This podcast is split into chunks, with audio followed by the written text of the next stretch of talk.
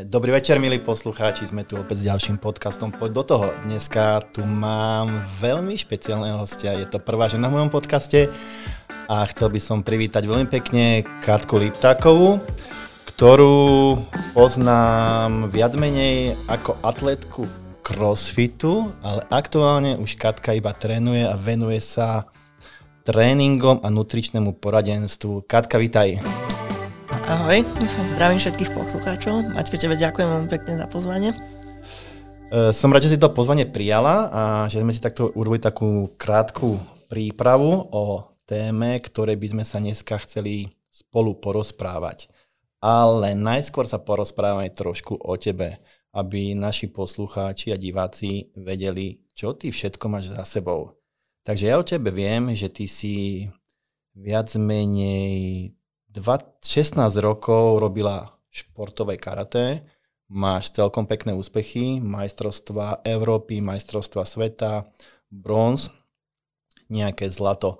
Ako vnímaš karate z pohľadu športu a tvojho života, čo ti dalo, zobralo a ako to aktuálne pretavuješ vo svojej trenerskej činnosti? Disciplína, tvrdotrénovanie, nevynechávanie tréningov, ako toto vnímaš? Tam tie tréningy boli v tej dobe, kedy si ty robila karate, alebo celkovo tie tréningy karate sú stávané, alebo boli stávané veľmi prísne, tá disciplína tam bola. Na tých tréningoch sa veľakrát e, robil, robil ten režim veľmi, e, by som povedal, taký, že rešpekt trénerovi, nie sa, len sa muselo makať. To makanie tam bolo proste občas potrestané klikmi, aspoň čo si ja pamätám z mojich týchto R, kedy som ja robil bojové umenie, ako som to vnímal proste, že sme to všetci brali tak, že tam sa proste musí makať, musíš poslúchať, aby si bol proste najlepší bojovník. Mali sme také nejaké ideály. Ale na druhej strane môžem povedať, že e, vďaka tomu som sa ja naučil strašne byť ako disciplinovaný v rámci nejakého trénovania svojho následovného alebo práce potom s, s atletmi. Či to tak bolo aj u teba ako u dievčaťa a ty si vlastne robila e, kata, čo je nejaké súborné cvičenie, kde ten pohybový vzor, prevedenie musí byť 100%, e, kde, kde hodnotí sa každý proste zaváhanie, každá pohybová e, chyba, ktorá není v súlade s tou katou, ako by sa mala predvádzať.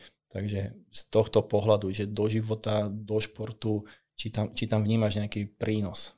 Mm-hmm. O, presne ako si povedal, vlastne išlo tam o takéto naháňanie tej neexistujúcej technickej dokonalosti a dokonalého výkonu.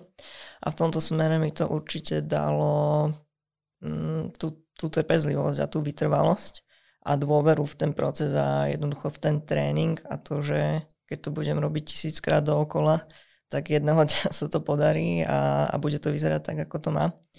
Ale odhľadnúť od toho mi to dalo aj uh, taký ten rešpekt voči určite aj tvrdej práci a, a, a určite aj tým, že vlastne tie moje úspechy sa dostavili, uh, dá sa povedať, až na konci tej mojej kariéry, tak uh, naozaj takú tú vytrvalosť a v úvodzovkách takéto, tak, že veríš v tie svoje sny a že keď tomu naozaj dáš všetko a, a vložíš do toho kúsok seba, tak jednoho dňa sa to vyplatí. Čiže možno, možno takéto plnenie snov mi to dalo. Super. E, následne po karate, keď si ho ukončila, si sa začala venovať crossfitu. E, ku crossfitu si prišla nejakým, nejakou náhodou, alebo ťa tento šport zaujal z, z nejakého iného hľadiska?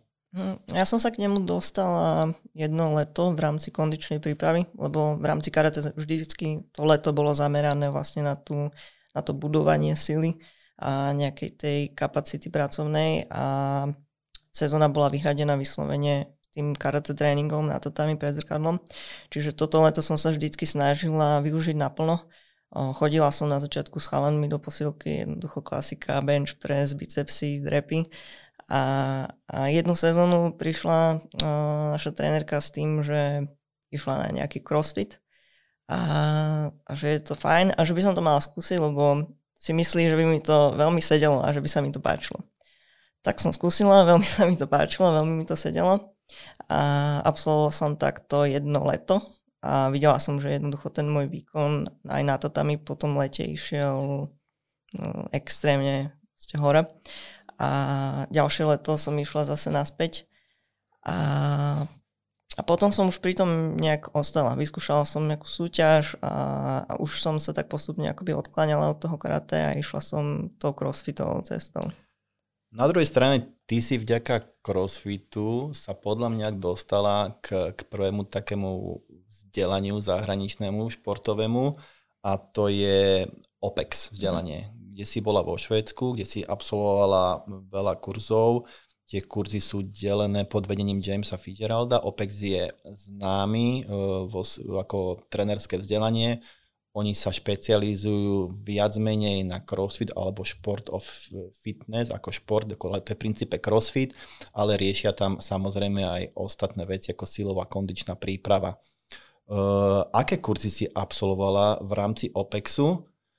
Ako to vzdelanie prebieha? A či to je iba nejaký kurz dvojdňový, kde dostaneš nejaký certifikát, alebo následne tam je potrebné nejaké štúdium, ktoré je ukončené nejaký, nejakou skúškou? Uh, ako to presne prebieha? Uh, tam v podstate predtým, uh, oni sú teda ešte v tej dobe, momentálne naozaj neviem, ako fungujú, ale uh, boli v podstate kurzy program design, alebo respektíve moduly program design, life coaching a nutrition, ktoré sa dalo absolvovať iba in person, čiže neboli dostupné online. A predtým si absolvovala tak, takú prerekvizitu modul assessment, čiže nejaké hmm. testovanie a, a podstate zbieranie nejakých základných parametrov o tých klientoch? Pre posluchačov možno program design, neviem, že či poznajú, program design sa berie ako tvora tréningových ako, plánov. Hej. Presne tak, zostavovanie tréningových plánov. A vlastne tento jeden rok som absolvovala tento program design spolu s life coachingom a následne ďalší rok som opäť absolvovala program design a nutrition. Koľko trvá uh, každý ten z tých kurzov? Koľko program dní? design bol 3 dni, pričom vlastne uh, prvé dva dni, ak si správne spomínam, bola tá akoby teória, preberali sme um, silovú zložku, tréningy energetických systémov a týmto smerom sa to uberalo. A vlastne ten posledný deň bol taký praktický, čiže už sme zostavovali tie plány, rozoberali sme možné varianty, možnosti. A, a Nutrition bol vlastne dvojdňový, rovnakým spôsobom ladený, tiež najprv teória, potom prax, nejaké nejaké jedálničky a komunikácia s klientom a podobne aj life coaching. No a vlastne uh, nebol tam žiadny test, uh, to bolo vlastne uh, ty si prišiel domov, naštudoval si si, prešiel si si opäť tie skripta, prešiel si si nejaké dodatočné materiály, čo si považoval za potrebné a následne si online formou absolvoval test. Test, hej, ktorý postavil asi z nejakých otázok, áno, nejakých praktických zadaní, ktoré ste mm. mali vypracovať. Uh, Spo, uh, ako by si hodnotila teraz uh, s odstupom času toto vzdelanie OPEXové? Je tam, je dobre postavené, je to, je to proste vystavané na rozumných faktoch, má to dobrú štruktúru, čo týka výuky, aj ten systém toho skúšania? Mhm. Ja si myslím, že to bolo veľmi dobre postavené, lebo uh, akýkoľvek kurz, čo sa týka nejakého programovania, uh, som absolvovala potom, tak jednoducho už mi to neprišlo až také, až také, že by mi to zobralo tých, že aha, toto som nevedela. Nehovorím, že som vedela všetko, ale jednoducho ten kurz um, bol tak široký záber pre mňa, že mal fakt takú najvyššiu hodnotu, čo sa týka tohto programingu pre mňa. A, a hlavne aj to, že bola to vyslovene teória spojená aj s praxou. Že to mhm. nebola len teória a toto sa naučte a už si to použite ako chcete, ale vlastne preberali sa tam aj tie konkrétne prípady, tým, že tam boli vlastne tréneri z rôznych eh, športov, rôznych druhov sveta, každý mal nejaké otázky, ktoré sa na mieste preberali, riešili sa možnosti, ako k tomu pristupovať.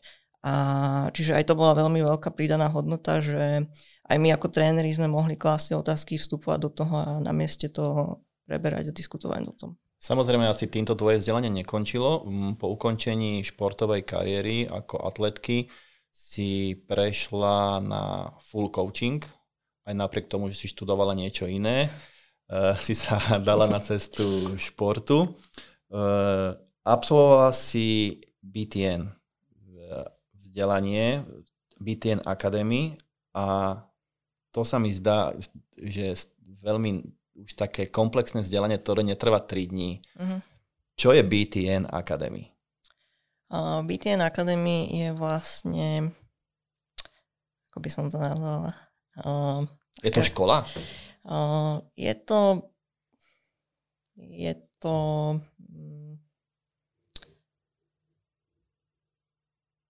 kurz, seminár. Mm. To trvá rok. Bol to ročný kurz, v rámci ktorého nám posielali skripta, posielali nám učebnice. Každý týždeň sme v podstate mali live prednášky, ktoré trvali od hodiny do, do 4 hodín.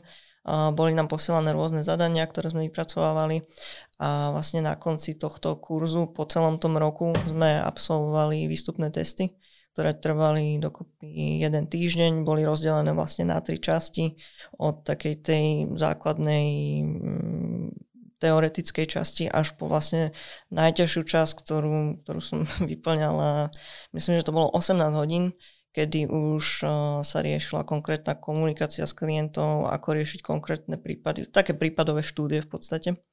A, a bolo to um, asi taký najkomplexnejší a pre mňa najhodnotnejší Ale kurz. Ale najnáročnejší. Najnáročnejší. Asi. Naozaj tie skúšky zo mňa vysali ja som, všetko. Jasne, ja by som to možno ani nenazval kurz, to už taká by som povedal univerzita. Určitým taká spôsobom. mini univerzita, no Online taká ďalková. Ďalko, ďalkové áno. štúdium v podstate Hej. určitého odboru. Áno. Tam bola špecializácia hlavne výživa? To bol nutrition, nutrition. Uh, nutričný poradca, vlastne nutrition coach. Uh, Takže absolvoval si ročný nutričný coach. E, tam je finančná investícia koľko do takéhoto vzdelania? Aby, naši posluchači mali predstavu, že toto vzdelanie vždycky stojí nejaký, nie, nie len čas, ale aj peniaze. No, Rádovo, bolo... koľko sa to hýbe v cenách také, takýto kurz? Tak od 1500 vyššie. 1500 eur vyššie. Ale je to záročné štúdium, je tam kopec je, materiálu. Ja som si búchala hlavu o stôl, keď som to, keď si to platila. Hej, ale odliad, ale akože uh, odstupom času, nelutuješ. keď som to ukončila, tak vôbec, vôbec. Ono ten taký ešte jeden kurz je vo svete známy, je to Precision Nutrition, mm-hmm. tam je tiež niekoľko levelov, level 1, mm-hmm. level 2, master. Mm-hmm. A myslím, že to cenovo je to tiež mm-hmm. od, to je zhruba podobná, akciu, podobná, podobná úroveň. úroveň a tiež tomu dostanete som to absolvoval, je k tomu veľká kniha fakt, že áno, áno. keď tá kniha je tak krásne spracovaná od základnej fyziológie, biochémie, všetkých týchto vecí od ohľadom človeka, potom samozrejme tam psychológia a tieto ostatné veci, ako pracovať s klientom, e, k čomu sa vyvarovať, čomu sa nevyvorať, kedy priznať e, že toto nie je tvoj segment, ktorý riešiš, nehrať sa na doktora a tak ďalej, čo veľa, myslím si, že nazvime to, že trénerov alebo mladých ľudí, ktorí začínajú trénovať, a chcú pôsobiť dobre na svojich zverencov, tak sa púšťajú do vodu, do ktorej by sa nemali púšťať, lebo ak niečo je lekársky segment alebo proste je to segment odborníka, je dôležité povedať, že ja ten odborník nie som a treba navštíviť odborníka a následne po správe od tohto odborníka môžeme sa baviť o tom, či to, čo robíme spolu, to znamená trénovanie alebo nastavenie stravovacieho režimu, je, je možné a zvládneme to a nebude to vlastne kontraproduktívne s nejakým možným nálezom lekárskym. Som si vlastne študovala, začala si pracovať ako trenerka. Aktuálne pracuješ hlavne ako trenerka. E, tvoji, tvojimi klientami sú rôzni ľudia od športovcov cez normálnych ľudí, ktorí venujú svoje úsilie preto, aby sa cítili dobre a mohli uh, rekreačne športovať alebo proste riešia si nejaké zdravotné problémy, napríklad bolesti chrbta. Uh, aktuálne by si ako popísala alebo rozdelila svoju prácu medzi akých klientov typovo, na čo sa špecializuješ naj, najviac? Mm, špecializujem sa v podstate podstate sa nešpecializujem, by som povedala. Uh, veľmi rada pracujem s takouto bežnou populáciou, uh, kde vlastne môjim cieľom je len, aby sa tí ľudia uh, cítili dobre, cítili zdravo, mali kopec energie počas dňa a ten pohyb bol naozaj bezbolestný.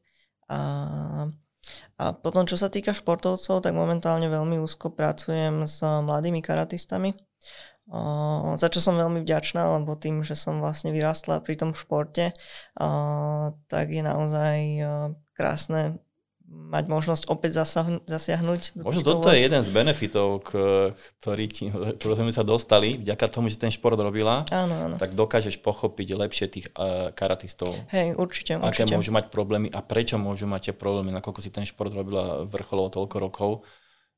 Ja si myslím, že vždy je plusom nehovorím, že to tak musí byť, ale plusom, keď tréner uh, robil daný šport alebo robil uh, daný, daný výkon nejaký alebo zažil, lebo trošku lepšie chápe celkové tie, čo sa tam deje v, v tom tele toho, toho športu, toho dotyčného človeka, ale nielen v tele, aj v uh-huh. mysli. A myslím, že s tým pracuješ aj ty nastavenia, nastavenia tej hlavy. Uh, a to, si, to asi, asi využívaš teraz vďaka, vďaka tomu v tej svojej histórii pre týchto mladých karatistov. Určite, určite. Takže máš tam karatistov, máš tam ľudí, ktorí sa e, potrebujú cítiť lepšie. Cítiť majú nejaké, lepšie, schudnúť, odstrániť nejaké bolesti.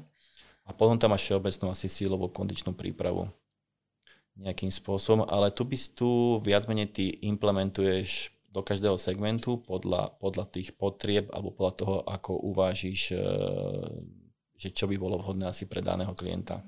Ja sa hlavne zameriavam na ten silový tréning. Um, beriem to tak, že naozaj v dnešnej dobe sú tí ľudia jednoducho slabúčky. Uh, tak hrubo povedané možno, ale tá spoločnosť jednoducho je taká, aká je. Jedno, od rána do večera jednoducho sedíme za stolom, potom sadneme do auta, prídeme domov, sadneme si na gauč. Jednoducho tá sila tam chýba ono to vychádza z toho, to, čo nepoužívaš, nepotrebuješ. Telo sa adaptuje jedným aj druhým smerom a v konečnom dôsledku plavi, e, patrí, patrí, že patrí, platí, že silnejší sval je vždy lepší sval, alebo silnejší človek je vždy lepší človek. Je to tak trošku nadnesene povedané, ale v konečnom dôsledku je to pravda. Hej. Takže je dobré, že ľudia sa vracajú k tomuto. Ja, ako ja to tak vnímam pozitívne, že ľudia sa vracajú k tomu cvičeniu a nielen mladí ľudia, ale ľudia aj v produktívnejšom veku a možno v takom veku po 50 vidím často nielen vo fitkách, ale aj na iných eh, športových aktivitách, hlavne bajkovanie teraz eh, alebo behanie. Mhm. To asi stretávaš aj ty, lebo ty si teraz prepadla bajkovaniu v lese veľmi. tak takže si najazdíš eh, pár kilometrov a stretávaš tam kopec skvelých ľudí. Čiže dobre, takže máme tam tých Povedali sme si, aký máš klientov, čo pracuješ, e, s čím pracuješ, ako pracuješ. Skúsme teraz trošku sa pozrieť na ten celkový proces tvojej práce ako trénera, čo všetko, keď by som ja prišiel za tebou, že ale Katka, som strašne slabý e, a potreboval by som s tým pomôcť a trošku som aj tučný, uh-huh. lebo som teraz sedel 3 mesiace a jedol som horálky. Ako pristupuješ ku klientovi? Aké máš e, základné, či robíš nejaké vstupné testy, vstupnú nejakú analýzu, vstupný pohovor, následne si s klientom sadnete, poviete si nejaké ciele, ako stanovuješ ciele, čo je pre teba cieľ a ako vysvetľuješ klientovi, že jeho cieľ nie je cieľ, ale že toto uh-huh. bude náš cieľ. Takže poďme na to postupne. Uh, Takže takže som slabý a som prišiel za tebou.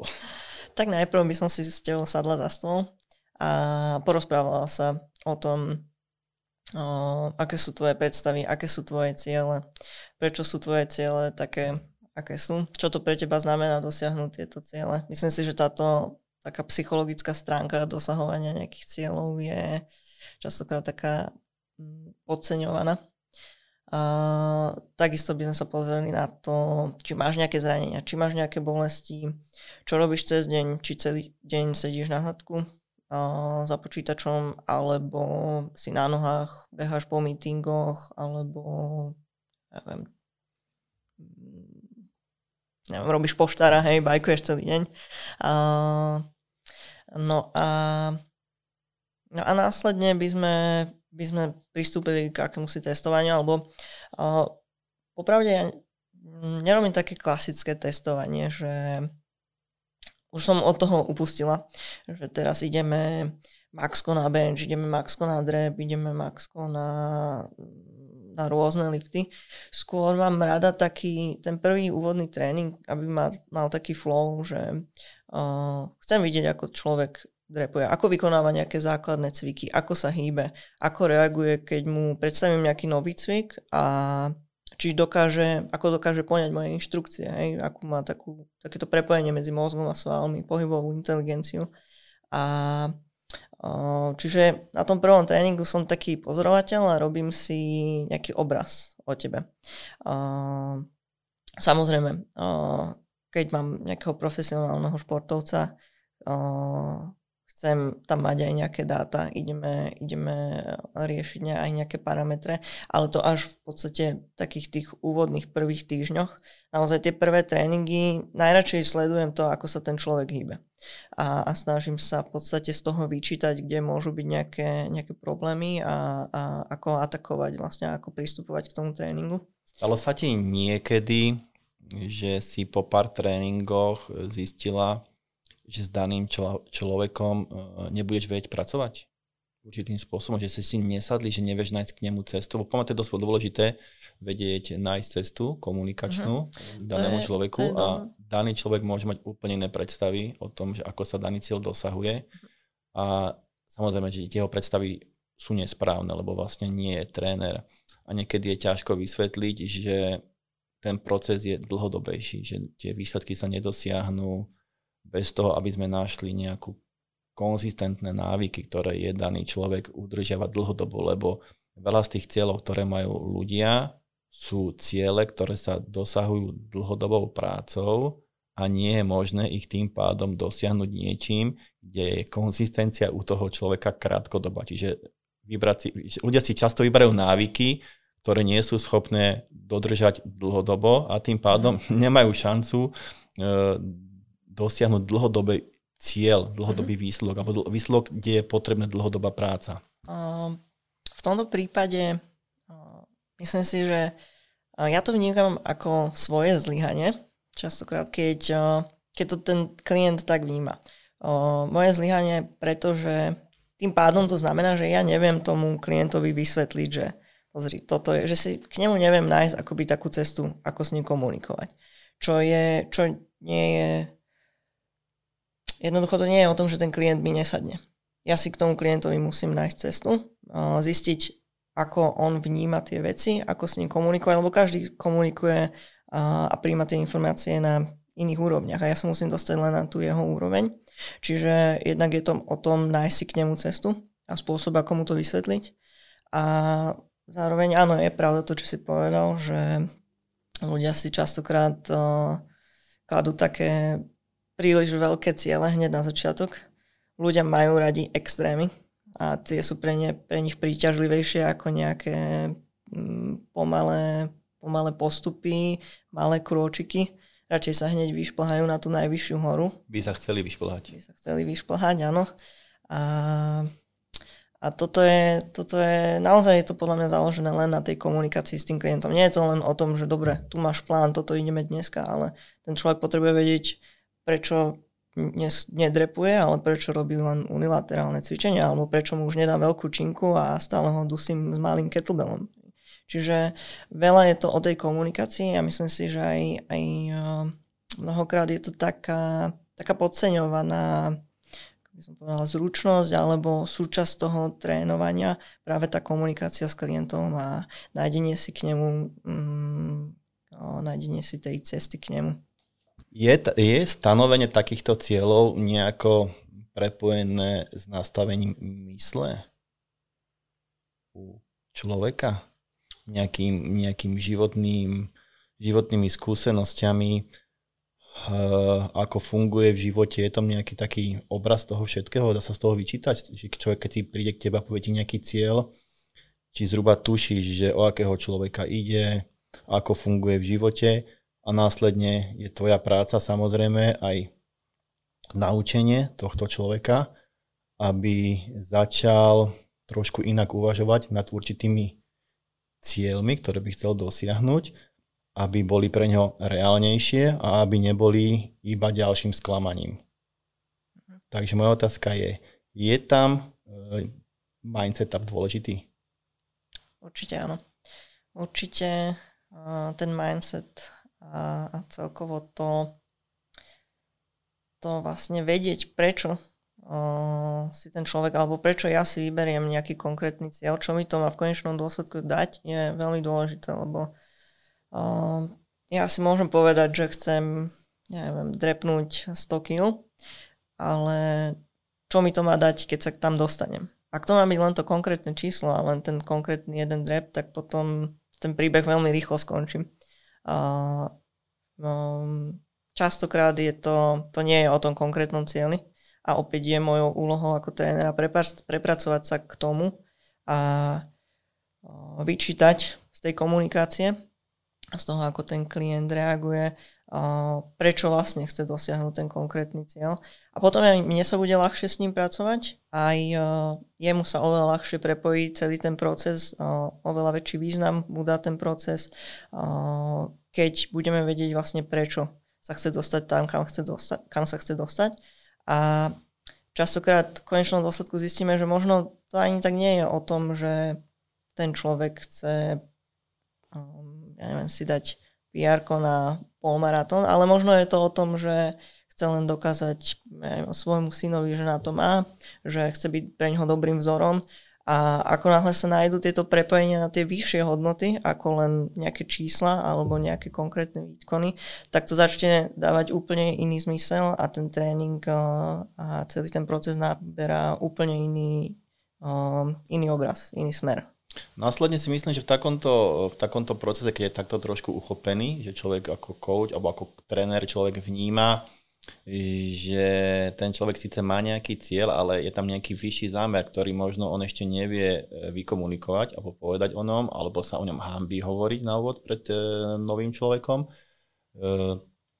tak počas tej, tej dráhy k tomu, tomu, tomu, tomu, v tom procese človek objaví kopec takých ďalších radostí, že urobil som toto, urobil som 3 ziby miesto dvoch a dokážem spraviť teraz 20 klikov, ktoré vôbec neboli jeho cieľom, ale vďaka tomu, že ten proces je dobre nastavený, tak on dosahuje tak, také nejaké úspechy, ale v rámci takých tréningových prekvapení, že zrazu zistí, že ten proces, ktorý vôbec nie je iba o tom jednom cieli, s ktorým prišiel, mu prináša strašne veľa benefitov. A tu nastala podľa veľmi taká zaujímavá, že pozitívna motivácia toho človeka vydržať. A s týmto je podľa mňa asi aj spojené tá trenerská činnosť, že ako tú cestu zvoliť, aby tá cesta nebola taká dlhá, že ten cieľ, dopracovanie sa k tomu cieľu, s ktorým klient za tebou prišiel, netrvala príliš dlho bez nejakých odmien počas v tom uh-huh. tréningovom, uh-huh. tréningovom procese. A tie odmeny vlastne môžu prísť v rôznych podobách, či je to úplne iný cvik a že ho dokáže spraviť, napríklad veľmi taký štandardný cvik sú zhyby, hej, človek uh-huh. príde, nevie spraviť zhyb, za tebou a zrazu po nejakej dobe urobí jeden zhyb sám, potom dva, potom tri a my si to ani nevieme predstaviť, že niekto nevie spraviť zhyb, lebo pre nás to je normálny pohybový vzor, ale pre bežného človeka je to fakt veľakrát problém. A nehovoriť o tom, že človek cvičí a naraz zistí, že má lepšiu postavu, vyzerá lepšie, oblečie inú, inú konfekčnú veľkosť, beží na autobus, je menej zadýchaný, ide na prechádzku s obsom, zrazu začne behať ten človek, že tam je strašne veľa plusov, e, ktoré môžu prísť ako vedľajší produkt dobrého coachingu. Čo týka nastavenia toho, tej hlavy, uh, ty túto tému máš celkom rada, pokiaľ viem. Áno. A aj čítaš veľa kníh. Ehm, pre našich poslucháčov, ktoré knihy asi nebudú slovenské, či máš nejaké slovenské knihy, ktoré sú v tejto tematike podľa teba veľmi dobre napísané? Pravde slovenské knihy som veľmi dlho nedržala v ruke. Možno nejaké nejaké skripta. Tak skúsim povedať poslucháčom e, dobré knihy k športovej psychológii, ktorá je, myslím, že veľmi dôležitým segmentom v dnešnej dobe, o ktorej sa veľa hovorí, dokáže veľa zachrániť, uh-huh. nielen u športovcov, ale dá sa z nej podľa mňa vytiahnuť aj pre normálneho človeka, ktorý nie je vrcholový športovec, pár uh, zaujímavých e, faktov alebo veci, ktoré by, si, ktoré by mohol tréner používať v rámci tréningu, kde prichádza k strate motivácií, k výhovorkám, že som nestíhal tréning, prečo som nestíhal tréning, vynechám jeden, druhý, tretí a samozrejme potom sa stráca tá cesta, ktorá vlastne je cieľom, lebo cesta je mhm. cieľ v konečnom dôsledku. Takže aké knihy by si odporúčila ty v tejto tematike? Čo sa týka takej tej športovej psychológie alebo nejakej motivačnej literatúry, tak veľmi rada uh, mám tituly One Thing, potom Ego is the Enemy, alebo potom také klasiky Champion's Mind. Uh, v podstate tam ani tak nejde o to, že ktorý konkrétny titul, lebo ja si myslím, že tie, tie knihy sú podobne ladené a majú podobný obsah, ale každý, každá z tých kníh ponúka trošku iný uhol pohľadu na tú športovú psychológiu. A toto sú asi také, čo mi najviac, najviac rezonujú v hlave. Tá One Thing mm, je taká veľmi jednoduchá, v podstate hovorí o tom, ako by sa mal človek sústrediť len na tú konkrétnu jednu vec v danom momente a myslím si, že na to ľudia častokrát zabúdajú, naraz chcú riešiť rôzne veci, častokrát aj veci, ktoré nie majú až tak úplne pod kontrolou, potom sú z toho frustrovaní, ale to, že si chcú ísť zabehať a zrazu vonku začne pršať, nemôžu kontrolovať. Čiže um, no, táto kniha je taká jednou z mojich obľúbených. Takže máme zmaknuté, ako pracuješ s klientami, keď k tebo prídu, ako si ich sleduješ nejaký ten prvý týždeň, následne si stanovujete nejaké ciele, vysvetľujete si asi navzájom, aký má klient cieľ, aké by si mu ty odporúčila cieľ zo svojich skúseností, aby ten cieľ bol možno dosiahnutelný v nejakom rozumnom čase a potom by ste sa pohli ďalej a mu povie, že OK, tvoj cieľ je v poriadku, ale predtým musíme dokázať toto, toto a toto.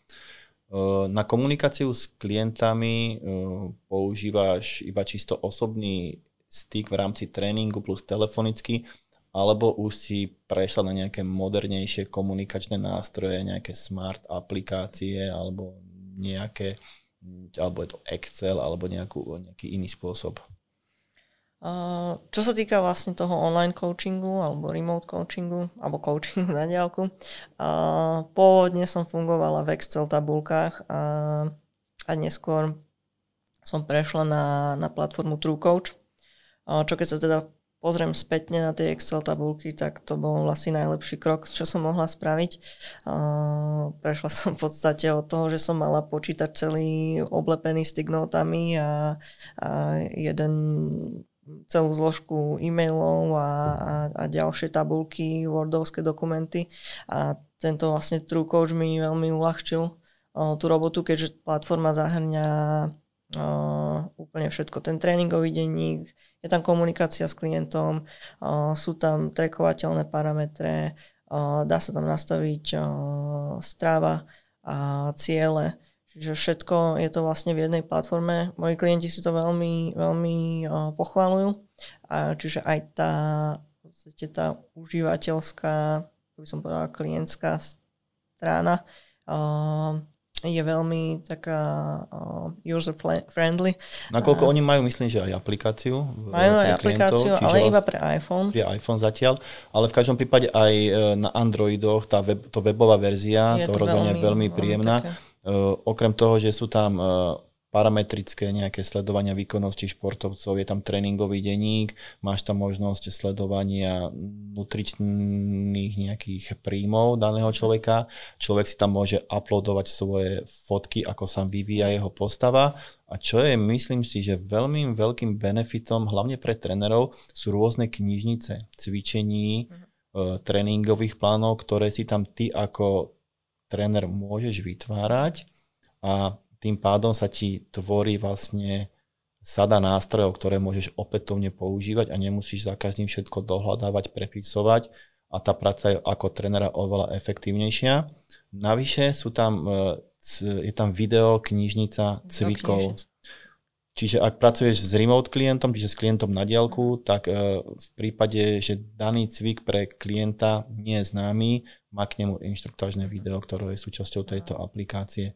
Takýchto aplikácií je viacej v rámci súčasnej modernej doby. Možno niekedy v budúcnosti by som spravil nejakú, nejakú nejaké review toho. Je tu ešte Training Peaks, ktorý je oveľa profesionálnejší, výrazne drahší.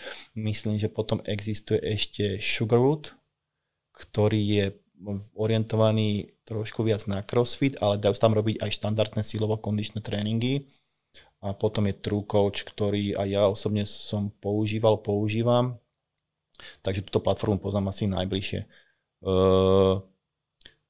Čo sa týka osobnej práce, nie remote coachingu. Aj tu na používaš túto aplikáciu, že posielaš klientovi e, alebo zapisuješ klientovi tréningové nejaké, čo, si, čo ste robiť na tréningov Tam je možné robiť, mm-hmm. myslím, že aj že robíš e, aj remote, aj na place, ano. alebo iba na place a potom pre teba ako prenera vieš tam viesť klientovi nejaký tréningový denník. Mm-hmm. Čo ja si myslím, že je jedna z podstatných vecí, ktorú by mal robiť viac menej každý človek, čo cvičí, alebo každý tréner, ktorý pracuje so svojím nejakým zverencom, že mať o ňom evidenciu, čo uh-huh. ako cvičil, lebo ja si neviem osobne predstaviť, že niekto si pamätá, čo robil týždeň dozadu.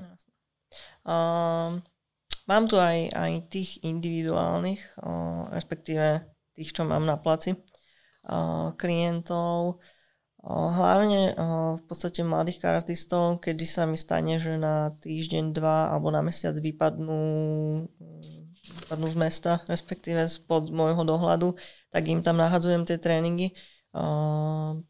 Ale potom, čo sa týka zase ľudí, ktorých mám na tie osobné tréningy, tam som opäť prešla k tým Excel tabulkám. Jednak je tam určitý limit klientov, ktorých ty môžeš mať zaregistrovaných na tom Truecoachi, potom už ideš vlastne do vyšších tých cenových. Tam je zase, treba hej, si ten platený relácií. program zvážiť, Áno. že čo ti oplatí, čo nie. Čiže nechcem si zbytočne tým zaplňať tie miesta, ale v tomto prípade také tie klasické Excelovské tabulky ešte využívam. Čo sa týka mm, cvičenie, je viac menej, sme si povedali, že robí si nejaké testy, robí si nejaký, nejaký tréningový plán, nastavíte si nejaké ciele Uh, ako pracuješ so stravou? To by ma dosť zaujímalo. Ja si myslím, že aktuálne táto, táto vec je taká dosť taký horúci zemiak, že každý chce pracovať s tou stravou, chce schudnúť nejakú tú dietku, hej, trošku blíži sa leto, chcem dobre vyzerať. A veľa ľudí tu na zlíhava a hľada potom nejaké iné cesty, ktoré si myslia, že sú správne, ale ako je bolo preukázané, tak proste tá strava pri redukcii, teda kalorický deficit je základ úspechu. A ako ty nastavuješ alebo vysvetľuješ ľuďom, ako sa majú stravovať a prečo sa tak majú stravovať? Um, no v podstate uh, ja si vždycky s tým daným klientom, čo ma osloví, sadnem, máme nejakú konzultáciu, uh, ktorej predchádza nejaký zber takých vstupných informácií, zistujem, čo chce vlastne dosiahnuť, prečo to chce dosiahnuť, a ako sa momentálne stravuje, aký má režim. A, a snažím sa mu vysvetliť, že OK, keď sa chceš dostať sem, keď chceš hodiť 10 kg alebo nabrať alebo, alebo cítiť sa lepšie, tak uh, vyžaduje si to toto. Uh, nerobím ľuďom mm, nerobím ľuďom jedálničky. Uh, snažím sa uh, to orientovať na takú dlhodobejšiu spoluprácu, s tým, že to pre nich má byť akoby taký učebný proces, že výstupom toho by malo byť, že ten človek si sám vie v úvodzovkách spraviť ten jedálniček. Čiže je to taký vzdelávací proces, kde postupom sa učíme koľko toho prijať, ako toho prijať, ako dbať na tú kvalitu, ako rozlišiť to kvalitné od menej kvalitného. Že Čiže v podstate sa vzdelávame. A, a ak by si mala stanoviť také nejaké kroky, ako pristupuješ k takému výukovému procesu v rámci stravovania, snaží sa najskôr ľuďom povedať, takto si budeš vážiť, aby si vedel, mhm. koľko si zjedol kalórií, alebo snaží sa najprv vysvetliť, čo je kvalitná, kvalitná strava, ako si zvoliť e, rozumné súroviny, rozumnú stravu a neriešiť zatiaľ jej kalorickú hodnotu alebo pomer makroživín, to znamená, koľko tam bolo bielkovín, sacharidov, tukov a vitamínov, minerálov a tak ďalej. Ale snaží sa im skôr vysvetliť, že OK, vidím, že tu na zješ denne jednu horálku plus dáš si kolu, tak vysvetlím ti, prečo to je zlé a prečo možno práve kvôli tomuto sa ti nedarí chudnúť.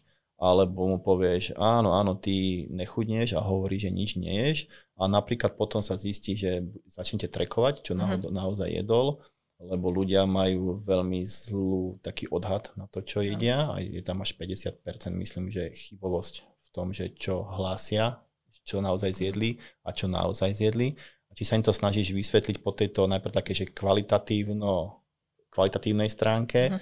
a následne prechádzaš aj takej kvantifikačnej. To znamená, že aby ten proces bol presný a aby si ty asi aj ako tréner vedela identifikovať naozaj ten problém v, v číslach alebo v niečom, či pracuješ potom priamo s vážením stravy a toto sa snaží s, s klientami proste, aby dokázali toto ti dať ako výstup. A ako to vlastne nastavuješ? No samozrejme, je to ten najjednoduchší spôsob, keď môžeme vážiť a vidieť tie čísla a mať jasnú predstavu o tom, aký je ten prístup. Avšak problémom je, že každý ten klient k tebe príde je jednoducho na inej úrovni a je inak akoby pripravený na tú zmenu. Niekto, podobne ako v tréningu, jednoducho uh, raz ťa môže osloviť profesionálny atlet a raz ťa môže osloviť uh, mamička, ktorá v živote nedržala činku v ruke, nevie, ako vyzerá drep, tak nebudeš voliť rovnaký prístup. Podobne robím aj so stravou. Snažím sa zistiť, že na akej úrovni je ten človek, čo by asi pre ňoho znamenalo, keby že si teraz začne e, vážiť každé jedno jedlo. Pri niekom je to možné hneď vlastne nastaviť takýto režim a hneď sa baviť o číslach. Uh, ale nie je to vždy nutné. Niekomu naozaj stačí len zlepšiť tú kvalitu toho jedla, trošku sa pohrať s, tou, s tým zložením a už sa začnú diať v úvodzovkách zázraky. A nie pri každom jednoducho potrebujeme vážiť tie jedla a nie každý je schopný uh, jednoducho si udržať takýto režim alebo podstúpiť taký režim. Tak ono to a... váženie tých jedál nie sa so sebou takú časovú obetu, že človek zrazu si musí nakupovať, uh-huh. si musí vážiť a musí si aj sám variť, ale že uh-huh. všetko, aby to malo zmysel áno, v princípe, áno. hej. A to si ľudia v dnešnej dome ťažko vedia zariadiť, aj keď sa to dá, len treba tomu napríklad vyhradiť každý večer hodinu tej príprave. Uh-huh. Len tie jedla môžu byť napríklad strohejšie, môžu byť jednoduchšie, ale zrazu človek musí prejsť na iné súroviny a uh-huh. možno tých zmien je toľko veľa naraz, že nie je to pre neho konzistentné, mm-hmm. aby to vydržal dlhodobo. Presne tak, aj to dávkovanie tých zmien treba vedieť odhadnúť. Na niekoho, na niekoho stačí jedna malá zmena raz za mesiac a už je to dosť a už spraví pokrok. A niekomu môžeš dať 10 zmien hneď prvý deň, vezme ich a, a bude mať tiež progres. Čiže závisí od človeka, od klienta. Čiže to je, to je vlastne tvojim takým, by som povedal, že kredom, že dlhodobo naučiť ľudí tak veci, aby vedeli dlhodobo vydržať potom no, do konca života. Procesu, do Pokiaľ to života. si nevieš predstaviť, tak fungovať do konca života, asi to pre teba nebude udržateľné. Čiže ten, to, to, ten Bude zdravotný to len faktor krátkodobý fix. Krátkodobý fix. Hej. A krátkodobé fixy nemôžu mať za následok dlhodobé. A treba si hlavne, to si ľudia častokrát neuvedomujú, že ide o zmenu nejakých návykov, ktoré si tí ľudia dlhodobo budovali. A že za mesiac alebo dva tie návyky pravdepodobne neprerobia. Tak dlho, ako si ich budovali, tak dlho potrvá kým ich prerobia.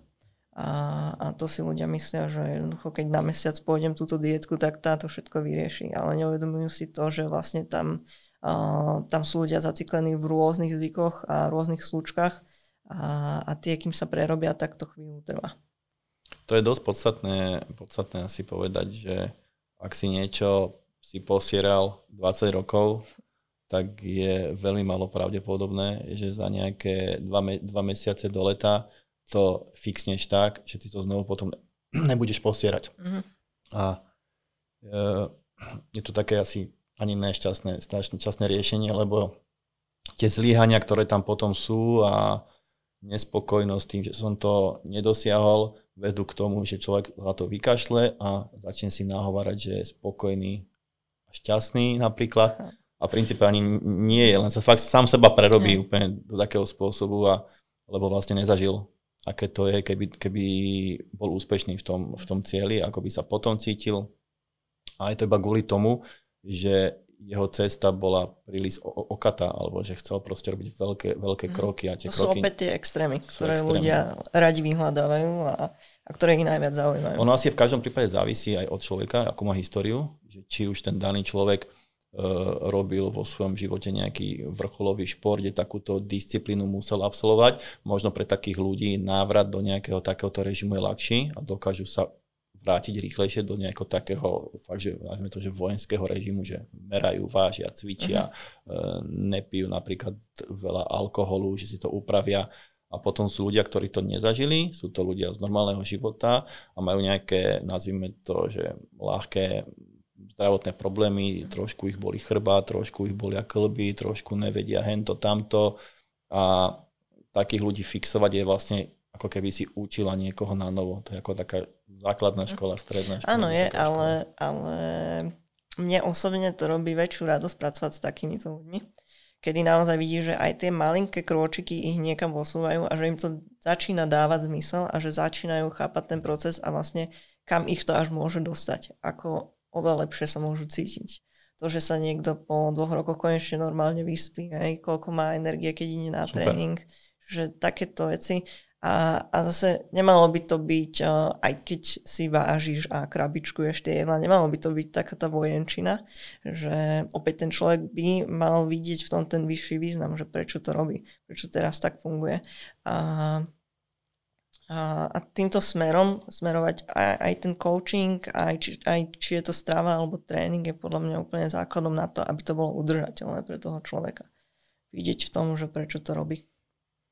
Dobre, tak skúsme si zhrnúť teraz mm, v takých bodoch, e, čo by ľudia mali očakávať, keď chcú začať spoluprácu s trénerom, že čo všetko sa ich tréner môže pýtať a mali by byť úprimní, aby pre trénera tá práca bola čistejšia, efektívnejšia a tréner vedel následne lepšie vystavať ten, celý ten proces, či už to je tréningový, alebo celkovo ten coaching, keď sa nejde napríklad tréningu, ale nutričný coaching, aby vedel vystavať správne. Takže sme si povedali, je tam určitá nejaká história toho človeka, či už to je športová história, alebo celkovo životná história, kde môžu byť nejaké zranenia, nejaká anamnéza, ktoré môžu obmedzovať e, nejaké pohyby, alebo spôsobovať nejaké disbalancie, či už sú to nejaká funkčná tuhosť, aká tomu vznikla. Potom je to, e, si hovorila, časový nejaký časový manažment toho človeka, ako funguje v živote, aké má zamestnanie. Následne je tam asi aj nejaká psychológia, hej, aký má človek e, veľký stres v živote, rodinné zázemie, e, práca, čo tam ešte môže byť? Priatelia samozrejme ovplyvňujú človeka. A potom je tam asi povedať pravdu o tom, ako sa stravuje. Ne, nesnažiť sa proste uh, hovoriť ideálne o sebe. Uh-huh. Že čím je človek pravdivejší, myslím, že k tomu trénerovi na úvod, tak uh, tým je pre trénera asi potom tá práca čistejšia a presnejšia a môže byť oveľa efektívnejšia. Súhlasí s týmto? Určite, čo som určite. zabudol. Uh, všetko to, čo si spomenul a určite by som aj, aj sa pýtala na to, čo sme už spomínali, že prečo chcú dané ciele dosiahnuť, ale celkovo si myslím, že veľmi kľúčová je celkovo vo všeobecnosti tá komunikácia s tým trénerom. Uh, takisto aj, aký pocit má z tých daných trénerov, ja, uh, z trénerov, uh, tréningov. Ako sa po nich cíti, či mal nejaké bolesti, ako mu sedí ten program, ako ho vníma, um, či, um, či by chcel napríklad o niečo zmeniť. Taká tá spolupráca medzi tým trénerom a klientom je podľa mňa veľmi, veľmi kľúčová a presne to nastavenie sa na spoločnú vlnu. Takže tréner by mal zbierať pravidelne spätnú väzbu Presne tak. svojho klienta.